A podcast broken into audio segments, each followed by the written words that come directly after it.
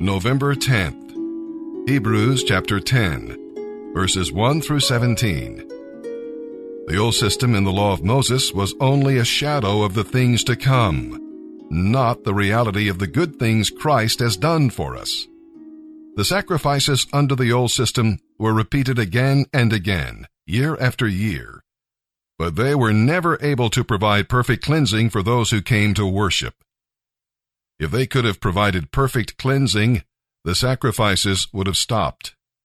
For the worshippers would have been purified once for all time, and their feelings of guilt would have disappeared. But just the opposite happened. Those yearly sacrifices reminded them of their sins year after year. For it's not possible for the blood of bulls and goats to take away sins. That is why Christ, when he came into the world, said, you did not want animal sacrifices and grain offerings, but you have given me a body so that I might obey you. No, you are not pleased with animals burned on the altar or with other offerings for sin. Then I said, Look, I have come to do your will, O God, just as it is written about me in the Scriptures. Christ said, You did not want animal sacrifices or grain offerings, or animals burned on the altar, or other offerings for sin, nor were you pleased with them, though they are required by the law of Moses. Then he added, Look, I have come to do your will. He cancels the first covenant in order to establish the second. And what God wants is for us to be made holy by the sacrifice of the body of Jesus Christ once for all time. Under the Old Covenant, the priest stands before the altar day after day, offering sacrifices that can never take away sins. But our high priest offered himself to God as one sacrifice for sins, good for all time. Then he sat down at the place of highest honor at God's right hand. There he waits until his enemies are humble as a footstool under his feet. For by that one offering he perfected forever all those whom he is making holy. And the Holy Spirit also testifies that this is so. First, he says, This is the new covenant I will make with my people on that day, says the Lord. I will put my laws in their hearts, so they will understand them, and I will write them on their minds, so they will obey them.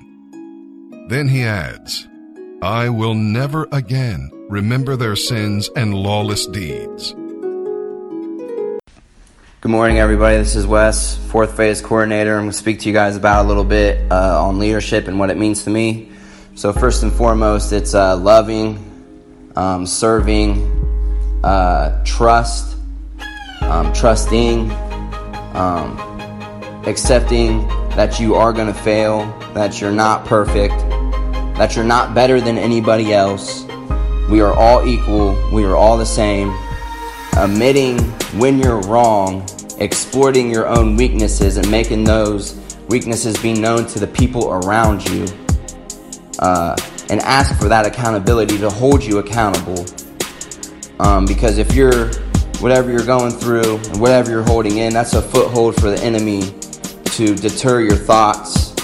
Um, know that it's christ and it's christ alone. It's jesus jesus jesus with everything you do, the way you think, the way you talk, the way you carry yourself, uh, knowing that it's Jesus' strength and not your own, knowing that you need Jesus, that you need Jesus every day of your life, and in everything you do to become a leader, to become a strong leader, especially for uh, the church, for your family Leading by example, serving, getting outside of your selfish ways, putting your ego to the side, it's difficult sometimes. It's difficult to make those hard decisions. It's difficult to have those tough conversations. But what makes a great leader to me is being able to get up outside yourself and have those tough conversations, to make those tough decisions, not on your own, but with Christ. Knowing that it's not you that's doing anything, it's Christ within you that helps you. Because we can't do this alone. We need a team. We need to seek counsel. We need Christ in everything we do.